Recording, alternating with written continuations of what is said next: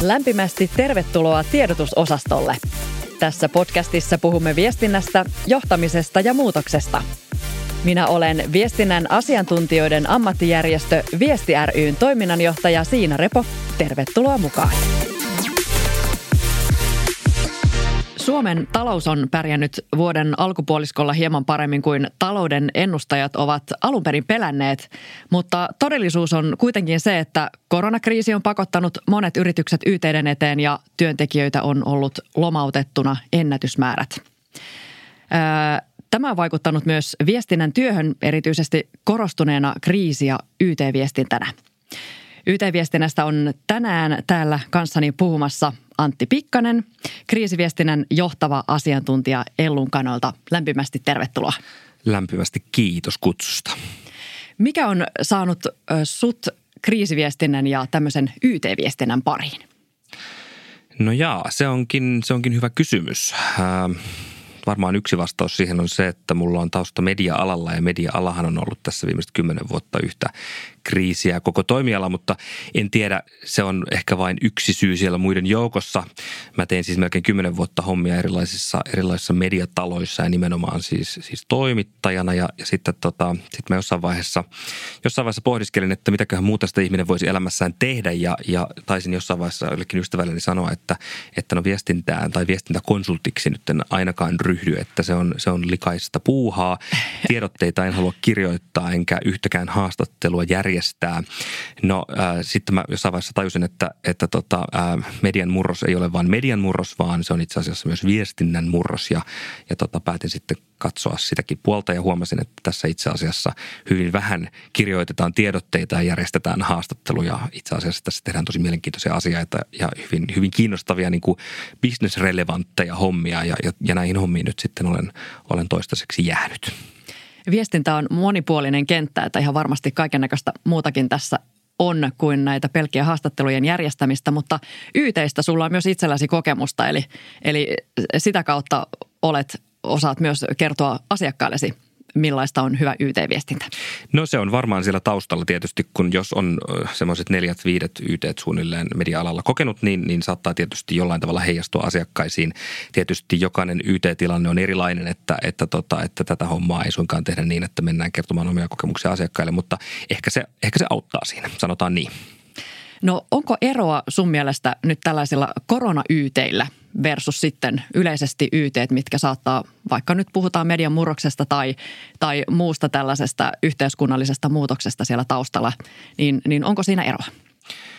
Ähm, se riippuu yrityksestä, mä vastaisin. Se riippuu yrityksestä ja se riippuu tilanteesta ää, aika paljonkin. Ähm, tietyllä tapaa siis on, on monia sellaisia toimialoja ja monia sellaisia yrityksiä, jossa me ymmärretään kaikki maalaisjärjellä niin ulkopuoliset ihmiset kuin, kuin se ne yrityksen työntekijät, jotka mahdollisesti sitten näiden erilaisten toimenpiteiden kohteeksi joutuu, niin me ymmärretään kyllä, että korona on siinä se perimmäinen syy. Jos me ajatellaan vaikka lentoyhtiötä, niin en usko, että lentoyhtiössä on hirveästi työntekijöitä, jotka ää, syyttävät lentoyhtiötä siitä, että he eivät ole tehneet asioita korona-aikana oikein. Varmasti joitain tilanteita tällaisiakin voi olla, mutta yleisellä tasolla niin, niin se on aika selvä juttu, että lento, lentokoneet eivät kulje, matkustajalentokoneet eivät kulje, koska korona on pistänyt rajat kiinni. Ja sen voi joka kuka tahansa todeta matkustamalla junalla Helsinki-Vantaalle ja katsomalla, että kuinka vähän siellä on ihmisiä ihmisiä, niin, niin, tota, niin siinä kohtaa varmasti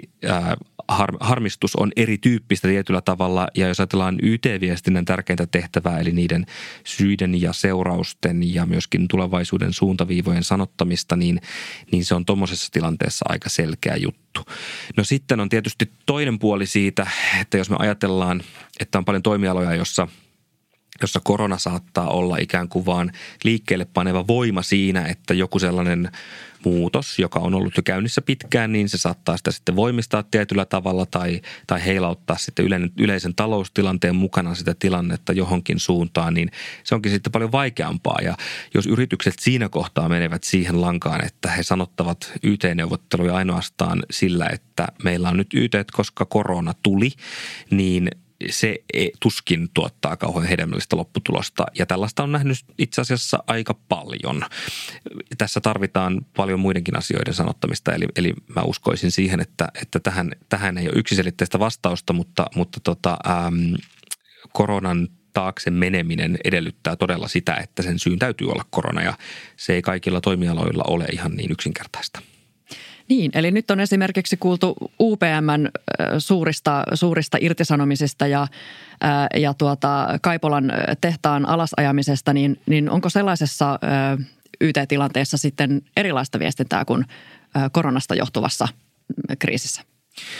No joo, jos me ajatellaan näitä, näitä tota, ähm, sanomalehtipaperitehtaiden sulkemisia ja tämän tyyppisiä asioita, niin siinä koronalla varmasti on vaikutuksensa, että mi, miksi ne tapahtuvat juuri tähän maailman aikaan.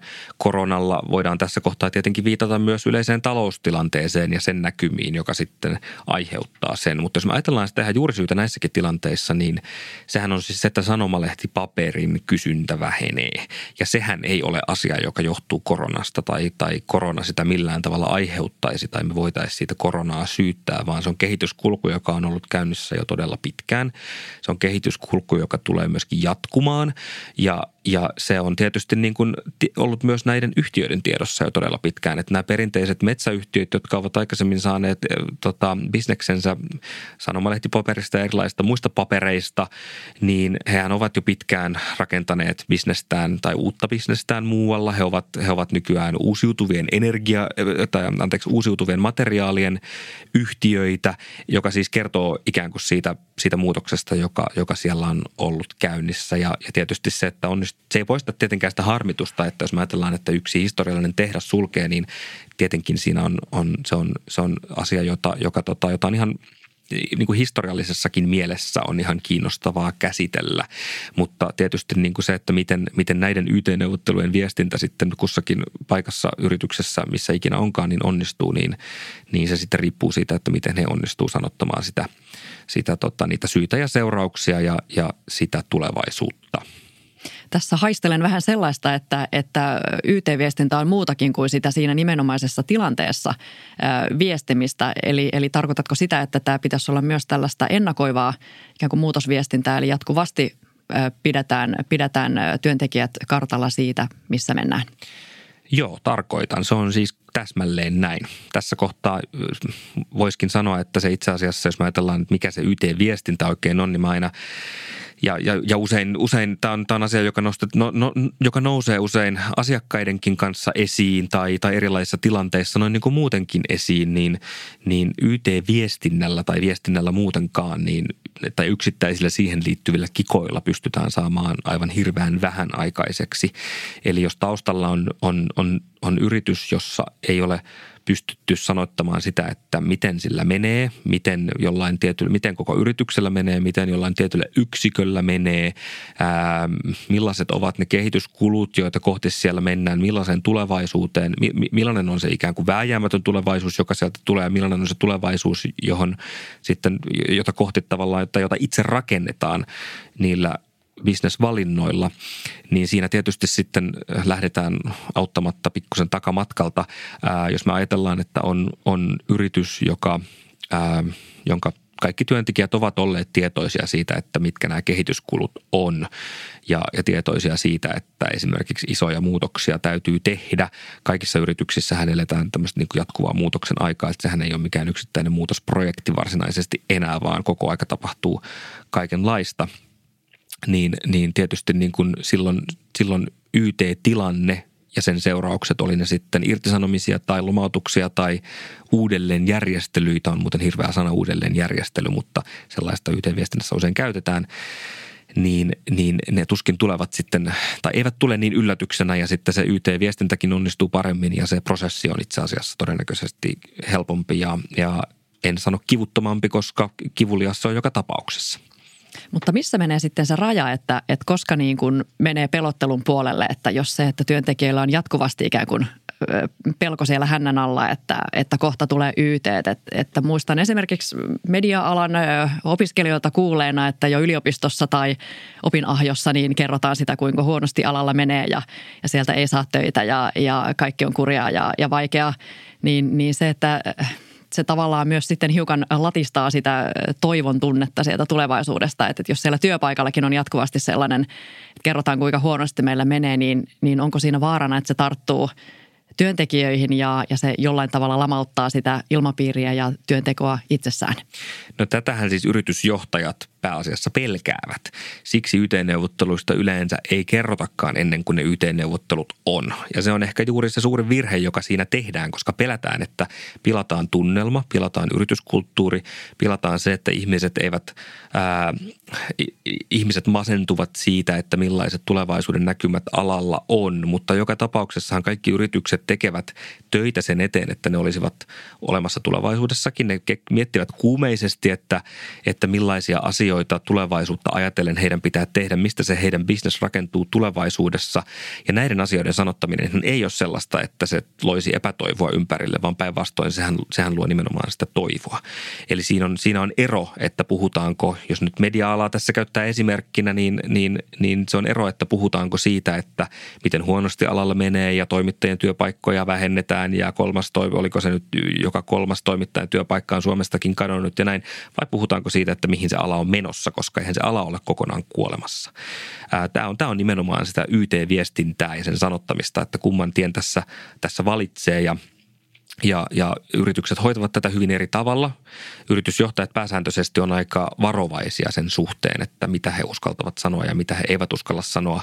Ää, ja ylipäätään juuri tästä, että missä vaiheessa ei, tai että, ja, että kerrotaanko YT-neuvottelusta ennen, tai YT-neuvottelustahan ei tietenkään ole syytä pelotella tai kertoa ennen kuin ne itse YT-neuvottelut ovat edessä, mutta kyllä sen toimialan tulevaisuuden näkymät, näkymät ovat sellaisia, jotka, jotka tota, ää, kuuluu ehdottomasti sitten yritysjohdon tehtäviin sanottaa sitä kaikille. Miten tämä, olet tässä jo viitannut siis useasti tähän, tähän tulevaisuuden sanottamiseen, ja miten se, miten se kannattaa tehdä? No siihen ei ole varmasti yhtä tapaa millään tavalla, mutta se, se on niin kuin kiteytetysti kysymys on ehkä siitä, että yritysjohto pystyisi kommunikoimaan sitä suuntaa ihmisille, jotka siellä on. Yritysjohtohan, yritysjohdon tehtävänä hän on tietenkin koko aika miettiä sitä, että – että, että mihin, mikä on toimialan ja tulevaisuus, mikä on sen yrityksen tule, tulevaisuus sillä toimialalla, minkälaisia valintoja siinä tehdään. Useinhan kuulee sanottavan, että to, to, tulevaisuuteen ei voi vaikuttaa millään tavalla, koska se tulee ja sieltä tulee mitä sitten tulee. Näinhän on siis toki, osa tulevaisuudesta on sellaista, että sitä ei pystytä tai siihen ei pystytä vaikuttamaan. On paljon sellaisia kehityskulkuja, jotka tapahtuvat, mutta sitten siellä on paljon sellaisia asioita, joissa pystytään tekemään valintoja, että kumpi tie otetaan ja mitä kohti lähdetään ja mihin fokusoidaan. Ja nämä on niitä, näiden, näihin valintoihin tarttuminen on niitä, joita yritysjohdon pitäisi pystyä sitten sanottamaan ihmisille, koska ää, siinä helposti sitten ikään kuin mennä. Ja voi olla, että sitä pelätään senkin vuoksi, että tietysti ne on, ne on valintoja, joita voi tehdä väärin tai, tai, tai, sitten, tai joita voi tehdä huonosti tai, tai, tai sitten tota paremmin. Mutta, mutta tietysti niihin, niihin pitäisi saada ihmiset mukaan ja sitä kautta sitten niin kuin mahdollisesti tulevaisuudessa olevat vaikkapa YT-prosessit niin, niin voivat olla helpompia tai selkeämpiä tai, tai tai ainakin, ainakin sujua hieman mutkattomammin. Oletko törmännyt sellaiseen ikään kuin näköalattomuuteen tai visiottomuuteen, että, että johto nimenomaan keskittyy liikaa siihen yteihin ja säästämiseen? Et, et tuleeko sellaista harhaa, että sitten ei osata jollain tavalla enää keskittyä sinne tulevaisuuteen ja tulevaisuuden visiointiin vain, vai, vai onko se vaan, että se ei näy? Mä luulen, että se kysymys on siitä, että se ei näy. Tässä maassa on äärettömän älykkäitä yritysjohtajia. Tässä maailmassa on äärettömän älykkäitä yritysjohtajia. Ei se ole sattuma, että ihmiset on, on niille paikoille päätyneet. Ää, mä luulen, että se usein ja useimmiten siis usein tehdään aivan fantastisesti sanotetaan yrity, työntekijöille asioita ja asiat hoidetaan todella hyvin, mutta paljon on varmasti sit enemmänkin sanoisin sitä, että se ei, se ei näy. Eli YT-neuvotteluissahan usein päädytään sellaiseen ikään kuin virhepäätelmään, että, että, että – pelätään kovasti sitä, että tehdään jotakin väärin ja siitä seuraa sitten jonkinlainen juridinen prosessi, joka tulee kalliiksi ja, ja, tota, ja on, on kivuliasta kaikille osapuolille, niin sitten sen vuoksi ää, pyritään siihen, että sanotaan mahdollisimman vähän ja hoidetaan asiat nimenomaan niin kuin määrämuotoisesti ja lainmukaisesti ja, ja unohdetaan sitä kautta sitten se, että, että miten ne asiat voisi itse asiassa hoitaa myös niin, että, että siinä käytä sitä keskustelua. YT-neuvotteluhan pitäisi olla YT-neuvottelu, eikä niin, että siellä on tietyt prosessit, jossa kerrotaan tietyt asiat, joita kuuluu kertoa ja sitten näennäisesti kuunnellaan. Vaikka tietysti yritysjohtaja aina tekee päätökset, se on ihan päivän selvää. Mutta siinä tietysti se, että miten se hoidetaan, niin, niin se, lop, sillä, se määrittää paljon sitä, että kuinka paljon se organisaatio sitten, että kuinka hyvin organisaatio pääsee sitä eteenpäin siitä YT-prosessista ja kuinka paljon sitten niistä toimenpiteistä, jotka silloin on tehty – jotka sitten tähtää joko järjestelyyn tai säästämiseen tai tehostamiseen tai mitä ne ikinä onkaan, niin, niin kuitenkin niillä tavoitellaan siis hyötyä jollain lailla yrityksen näkökulmasta. Eihän yritykset YT-neuvotteluja pidä ilkeyttään varsinaisesti, vaan sillä tavoitellaan jotain asioita. Ja hoitamalla huonosti sen, niin voi olla, että niitä asioita sitten ei itse asiassa saavuteta, mitä niillä tavoitellaan. Ää, miten erilaiset ää, kohderyhmät otetaan huomioon YT-viestinnässä? Kohderyhmillä tarkoitat nyt varmaan erilaisia... Henkilöstöä, hen... sidosryhmiä. Mm. Esimerkiksi varmasti jotkut yritykset näkyvät väistämättä enemmän julkisuudessa. Pitää ottaa media, media huomioon eri lailla. Mutta, mutta miten tällaista, varmaankin tämmöinen kohderyhmäajattelu myös YT-viestinnässä kuitenkin on tärkeä. Se on tärkeää sillä, joo, se on tärkeää sillä tavalla, että siinä on, tai siinä on ehkä yksi keskeinen pointti ja se on tietysti se, että on niin hyvä ymmärtää se, että missä vaiheessa YT-prosessi kiinnostaa vaikkapa mediaa ja sitä kautta suurta yleisöä, missä vaiheessa se on lähinnä juurikin sidosryhmien ja omien asia. Mä sanoisin, että lähtökohtaisesti – YT-prosessi on sidosryhmien ja ennen kaikkea omien asia, jolloin niin kuin sisäinen viestintä on itse asiassa siinä kaikista tärkeimmässä roolissa.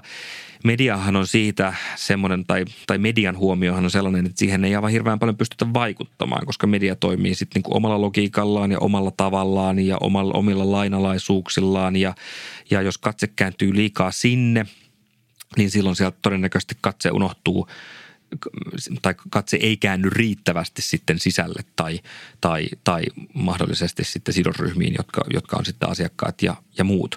Että tässä tapauksessa mä itse asiassa ää, kun, kun ajattelee yritysten YT-prosesseja, niin, niin se on nimenomaan sidosryhmät ja asia, sidosryhmät ja omat on siinä tosi keskeisessä roolissa. Ja se dialogi pitäisi käydä sinne suuntaan ja niiden syiden ja seurausten ja näiden muiden sanottaminen pitäisi olla nimenomaan sitä, jota harjoitetaan sitten niin kuin omien ja, ja, ja tietysti asiakkaat tässä tosi, tärkeässä roolissa myöskin, koska asiakkaat miettivät että miten yrityksellä menee.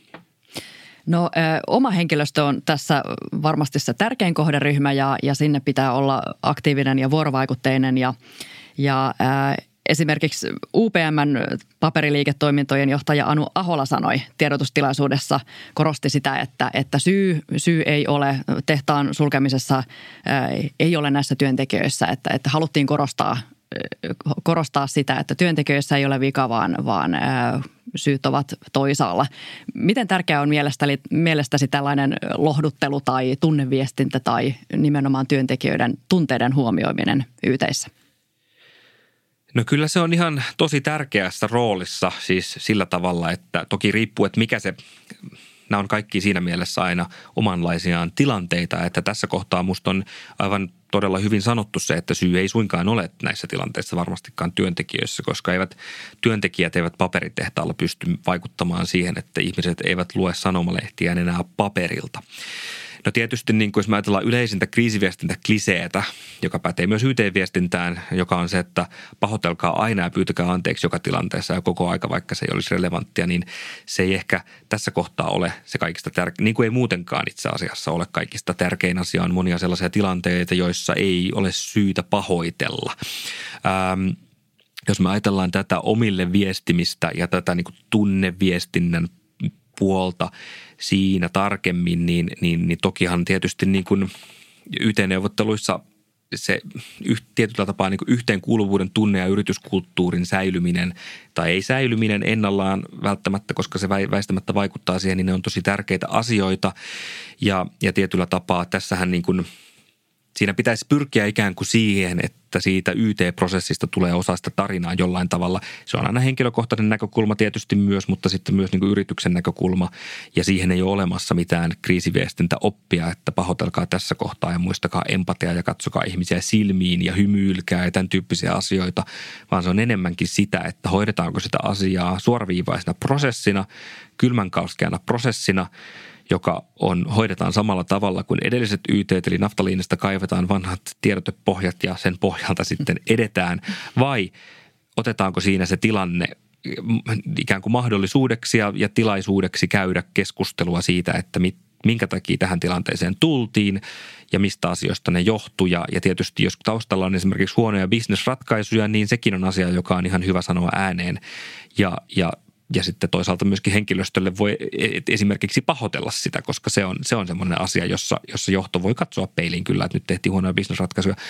Aina suinkaan ei ole niin välttämättä. Nämä on aina tosi monisyisiä tilanteita ja, ja, ja voi kun niihin olisikin olemassa selkeä ohjekirja, jossa kerrotaan teen näin ja teen näin, mutta ei ole. Ne on aina, aina tota, se analyysi pitää tehdä siinä kulloisessakin tilanteessa. Mitä asioita sitten ei pidä pahoitella? No yrityksen ei pidä pahoitella sitä, että, että, että maailma on menossa tietynlaiseen suuntaan esimerkiksi. Ei, niitä tavallaan, että jos YT-prosessi johtuu siitä, että ollaan sinänsä tehty ihan oikeita valintoja ja on väistämätöntä, että jossain vaiheessa se tulee eteen, niin ei ole varsinaisesti syytä siinä kohtaan pahoitella sitä – että siinä tilan, tokikin siinä, se, että siinä tilanteessa ollaan, niin se on, se on ikävää ja siinä itse asiassa varmaan pahoittelutilanteessa, kun tilanteessa on paikallaan. Mutta, mutta se, että ikään kuin johto ottaisi vastuulleen sellaisia asioita, joissa syy ei sinänsä ole siinä, että oltaisiin tehty joitakin asioita väärin suoranaisesti, niin, niin ei niitä varsinaisesti ole syytä pahoitellakaan. Ylipäätään, jos me ajatellaan kriisiviestintää, niin kuin – isompana kokonaisuutena, niin silloin kun toimitaan yrityksen perusarvojen ja kaikkien tällaisten mukaisesti, niin hyvin harvoin on mitään syytä pahoitella. Pitääkö niitä irtisanomisia pahoitella?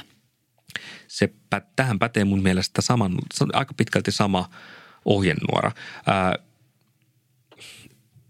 joo ja ei. Sehän on tietenkin aina ikävää, että joudutaan Tietenkin siis siinä mielessä kukaan, yksikään yritys ei halua olla tilanteessa, jossa se joutuu irtisanomaan ihmisiä, jolloin niin kuin lähtökohtaisesti voisi ajatella, että kyllä, mutta sitten on paljon, paljon sellaisia asioita, joissa niitä ei voida välttää myöskään. Ää, paljon sellaisia tilanteita, joissa niitä ei voida välttää.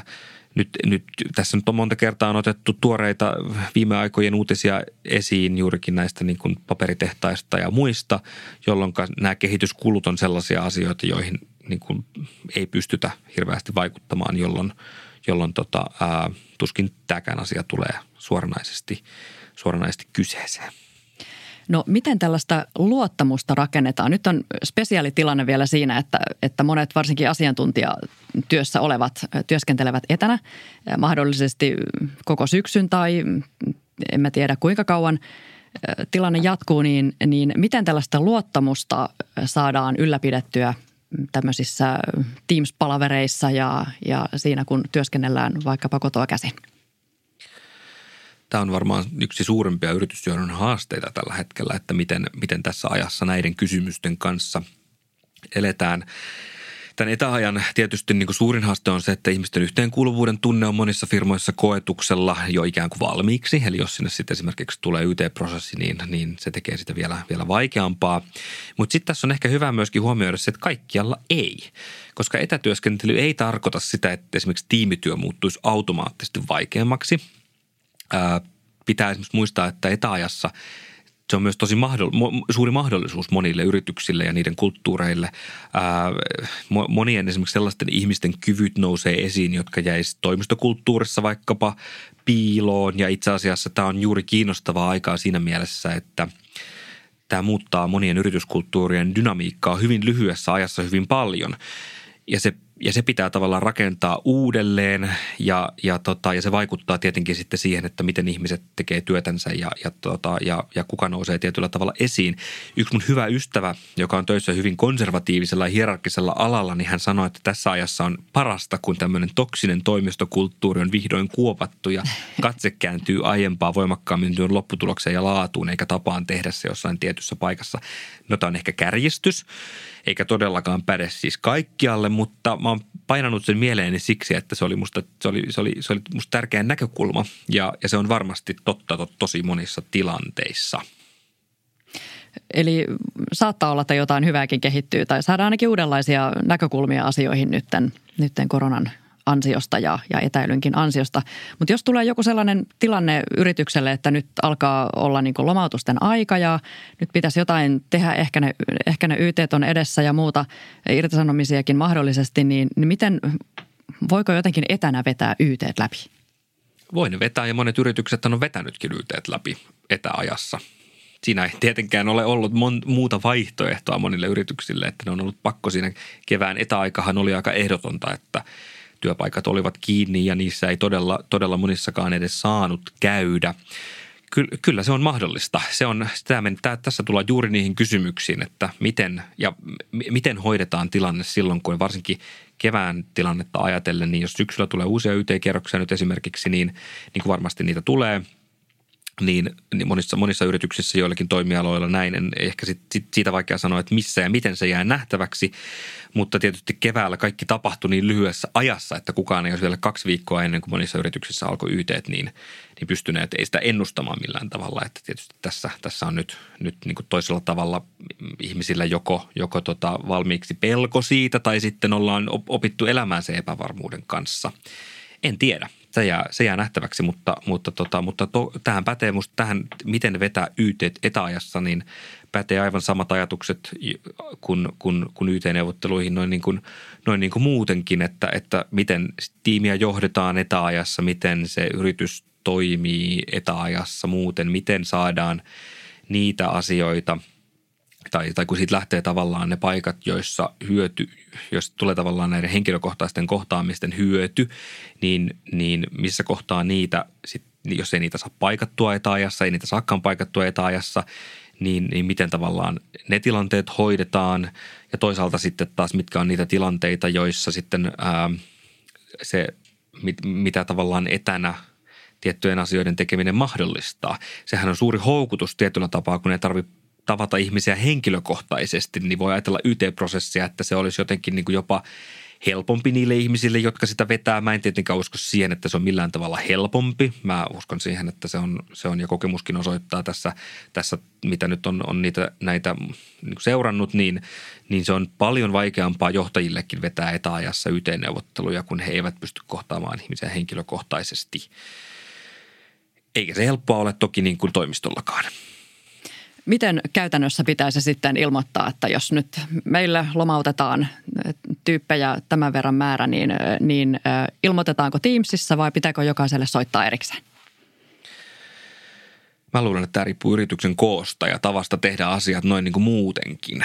Ää, jos ajatellaan, että yrityksessä on 200 työntekijää ja nämä YT-neuvottelut koskee kaikkia, niin se, että pelkästään ne YT-neuvottelut on, niin ei ole vaihtoehto, että kaikille lähdetään kertomaan sitä soittamalla, koska siinä välissä tulee jo aika paljon huhupuheita siitä, että tavallaan se soittokierros itsessään kestää jo niin kauan, että se on, ihmiset, ihmiset haluaa sen tiedon kuitenkin nopeasti.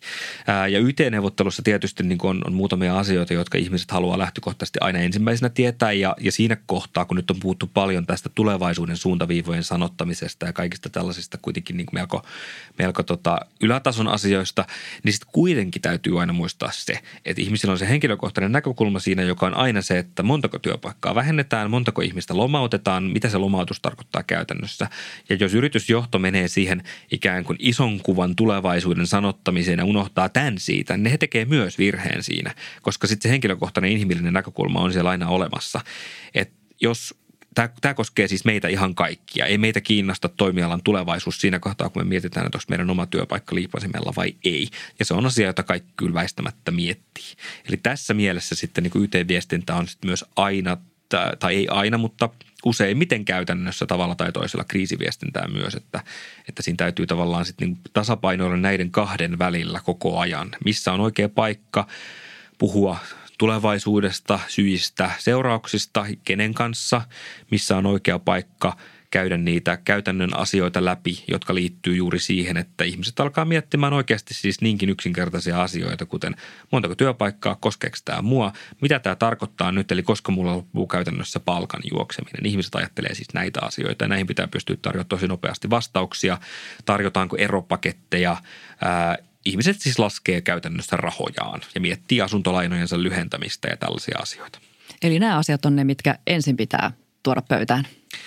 Voi olla, että ensin tai voi olla, joo, siis käy, joo, kyllä. Väittäisin, että lähestulkoon aina ensin, kyllä. Mutta sitten se, on, se vaatii pelisilmää siinä itse kulloissakin tilanteessa, että mitkä on niitä asioita. Että, että, tota, että tietysti niin kuin, mä luulen, että tässä, tässä, voi, tässä voi mennä ähm, – tässä voi mennä metsään molemmilla tavoilla, eli voidaan puhua pelkästään niistä seura- toimenpiteistä ja niiden käytännön toteuttamisesta, tai sitten voidaan puhua pelkästään – tulevaisuudesta ja menneisyydestä ja toimialasta ja taloustilanteesta ja tämän tyyppisistä asioista.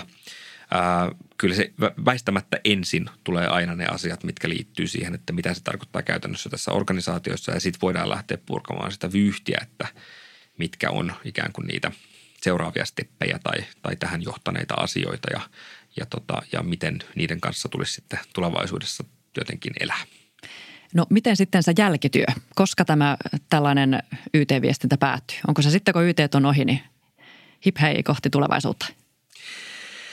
Niin, se on, tämä riippuu siitä, että ketkä tai mikä on YTn lopputulos kellekin. Mä luulen, että yrityksessä, jossa on ollut YT-neuvottelut, niin, niin se jälkipyykki jatkuu hyvinkin pitkään sen jälkeen. Se voi jatkua siis – riippuen siitä, että kuinka raskas isku se on ollut. Se voi jatkua siis viikkoja, kuukausia tai jopa vuosia tietyllä tapaa yrityksessä. Ähm, tämä on varmasti myös toimialasidonnainen kysymys.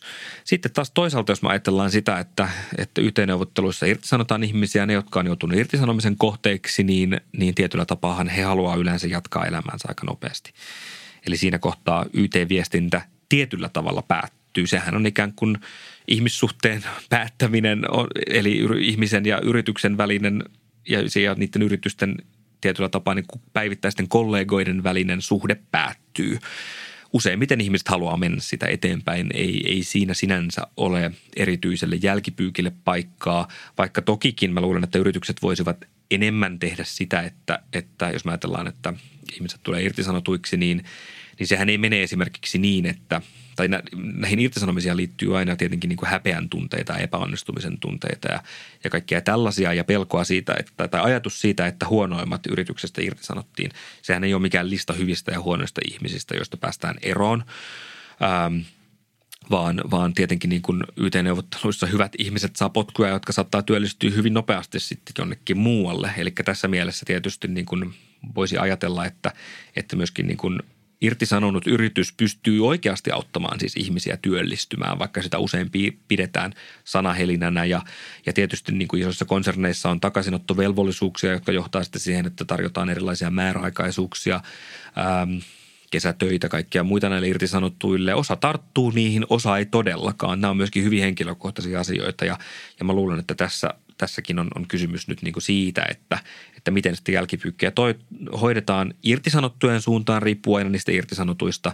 Siinä, siinä ei, ei tavallaan ole, ole sijaa sille, että miten yritys sitä haluaa hoitaa, mutta, mutta kyllä se sinne yrityksen sisälle se jälkipyykin hoitaminen sitten jää väistämättä, että ei se, ei, se, ei se tapahdu niin, että nyt kerrotaan, että tässä on meidän uusi organisaation rakenne ja nyt lähdetään sitten toteuttamaan sitä – niin, se voi olla aika loukkaavaakin, jos on pitkän uran tehnyt ja sitten tarjotaan kesätöitä, niin, niin äh, tämä on niin kuin varmaan hienovaraisesti pitää tällaisetkin asiat hoitaa.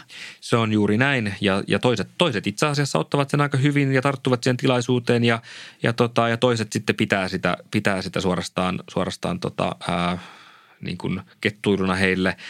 Tietysti siinä on kysymys myöskin näiden, niin kuin, että noudatetaan lakia – tässä mielessä YT-prosessi on, on jälleen kerran juridinen prosessi, siksi niitä, siksi niitä paikkoja tarjotaan.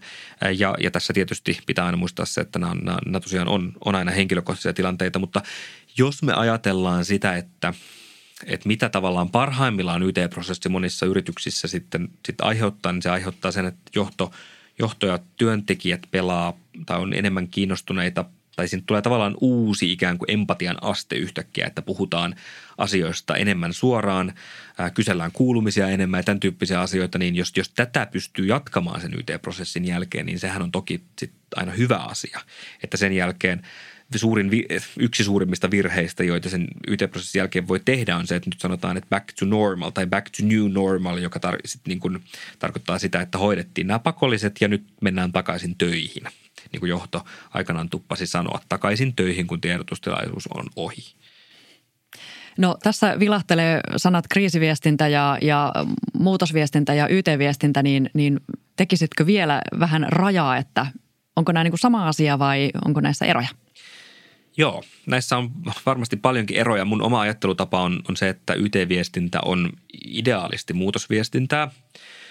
Eli, eli siinä lähtökohtaisesti tai onnistuessaan se on nimenomaan muutosviestintää. Sitten se käytännön aste tulee siihen kuitenkin väistämättä, eli se on kuitenkin sitä aina kriisiviestintää sen vuoksi, että, että se on aina jollekulle henkilökohtainen kriisi ja se on usein sille yritykselle myös jonkinlainen kriisi. Eli siinä on pakko silloin silloin ottaa tietyllä tapaa kriisiviestintämoodi, eli, eli, eli mieltää se sillä tavalla, että tässä on tiettyjä asioita, jotka pitää pistää esimerkiksi työpöydällä ohi monien muiden asioiden. Mutta ideaalistihan se on myös muutosviestintää ja, ja varmaan nämä molemmat siinä täytyy jollain tavalla sitten pystyä yhdistämään kulloisenkin tilanteeseen sopivalla tavalla – No vaikka tässä todellakin niin välillä ollaan vähän niin kuin heiluteltu ja voitonlippua, että nyt ei Suomen talous nyt ihan niin huonosti ole mennyt, mitä ollaan ajateltu, niin meillä kuitenkin korona on tehnyt valtavan jäljen meidän talouteen ja, ja yrityksille, ää, niin minkälaisia terveisiä nyt vielä antaisit sellaisille yrityksille, jotka miettivät tässä YTitä tai organisaatioille, joilla tämä on ajankohtaista, että minkälaista on hyvä YT-viestintä? Niin, musta YT-viestintä, hyvä YT-viestintä on ennen kaikkea niitä asioita, joita tehdään ennen niitä YT-neuvotteluita. Että, että se, että ja se, että onnistuuko se viestintä, niin, niin se riippuu sitten pitkälti siitä – jos yrityksen työntekijät on pidetty kuukaudesta ja vuodesta toiseen epätietoisena siitä, että miten heillä tai sillä yksiköllä taloudellisesti menee, tai esimerkiksi, että jos heillä ainoat tiedot taloudesta, joita heillä on kerrottu, on ollut esimerkiksi henkilökohtaiset tavoitteet tai yksikön tavoitteet, ei niinkään se, että miten sillä oikeasti siis menee, niin, niin silloin tietysti niin kuin YT-neuvottelut tulee niin sanotusti puskista ja silloin lähdetään tosi surkeasta tilanteesta eteenpäin. Tässä tilanteessa varmaan se tärkein kysymys, jos me ajatellaan nyt koronaa, niin on se, että kuinka hyvin henkilöstö on pidetty ajan tasalla siitä, että mitkä on ollut koronatilanteen vaikutukset sille yritykselle. Onko ne ollut nimenomaan koronasta johtuvia vai onko ne ollut jostakin muusta asiasta johtuvia, jota sitten korona on vaan pistänyt liikkeelle tietyllä tavalla. Ja, ja jos, jos vastaus on, on silloin se, että henkilöstö on aika hyvin tietoinen tästä ja, ja he ovat, ovat pysyneet jotenkin ajantasalla tässä ja, ja, ja tätä on sanotettu matkan varrella tosi hyvin, että miltä loppuvuoden näkymät esimerkiksi näyttää, niin, niin silloin, silloin myöskin niin kuin YT-prosessiinkin lähdetään vähän helpommasta tilanteesta, vaikkei se koskaan helppoa ole. Mutta, mutta tämä on tämän kokonaistilanteen näkeminen on ehkä tässä se, se kaikista tärkeintä, että jos työntekijät elää elämäänsä työt, tai tekee työtään päivästä toiseen pelkästään business as usual ja miettivät välillä, että koska mitäköhän tässä oikein niin kuin tapahtuu ja mitenköhän meillä menee. No ei varmaan mitenkään, kun en mä ole mitään kuullut tästä, niin varmaan meillä menee ihan hyvin, niin se on yleensä aika huono tilanne. Monissa organisaatioissa eletään tämän tyyppisessä todellisuudessa. No jos juuri on ollut YT ja siellä johto tietää jo, että toiset on tulossa, niin kannattaako niistä kertoa etukäteen? No ei varmaan kannata. Jos sä kysyisit nyt juristilta, niin hän vastaisi, että ei missään nimessä kerrota yhteenneuvottelusta etukäteen yhtään mitään. Ei Mutta varmaan. viestiältä. Niin, nyt kysyt viestiältä. Ja, tota, ja ähm, no varmaankaan siis YT-neuvottelusta ei tietenkään pidä kertoa ennen kuin ne YT-neuvottelut on. Se nyt on musta varmaan selvää ja tässä tietenkin niin kuin juridiikan ja viestinnän yhteen pelaaminen on tosi tärkeää. Mutta, mutta se on tietysti eri kysymys on se, että, että kerrotaanko niistä näkymistä – sitten ihmiset pystyy niistä tekemään toki niin kuin omia johtopäätöksiä. Että jos tämä näyttää huonolta tämä tilanne, niin, niin ei silloin kenellekään pitäisi tulla yllätyksenä se, että jos, jos myynti sakkaa ja, ja bisnes on miinuksella ja, ja, ja ollaan itse asiassa, su, su, suunta näyttää syksyn osalta surkeammalta kuin mitä vielä kuukausi sitten ennustettiin, niin ei se silloin yllätyksenä tule.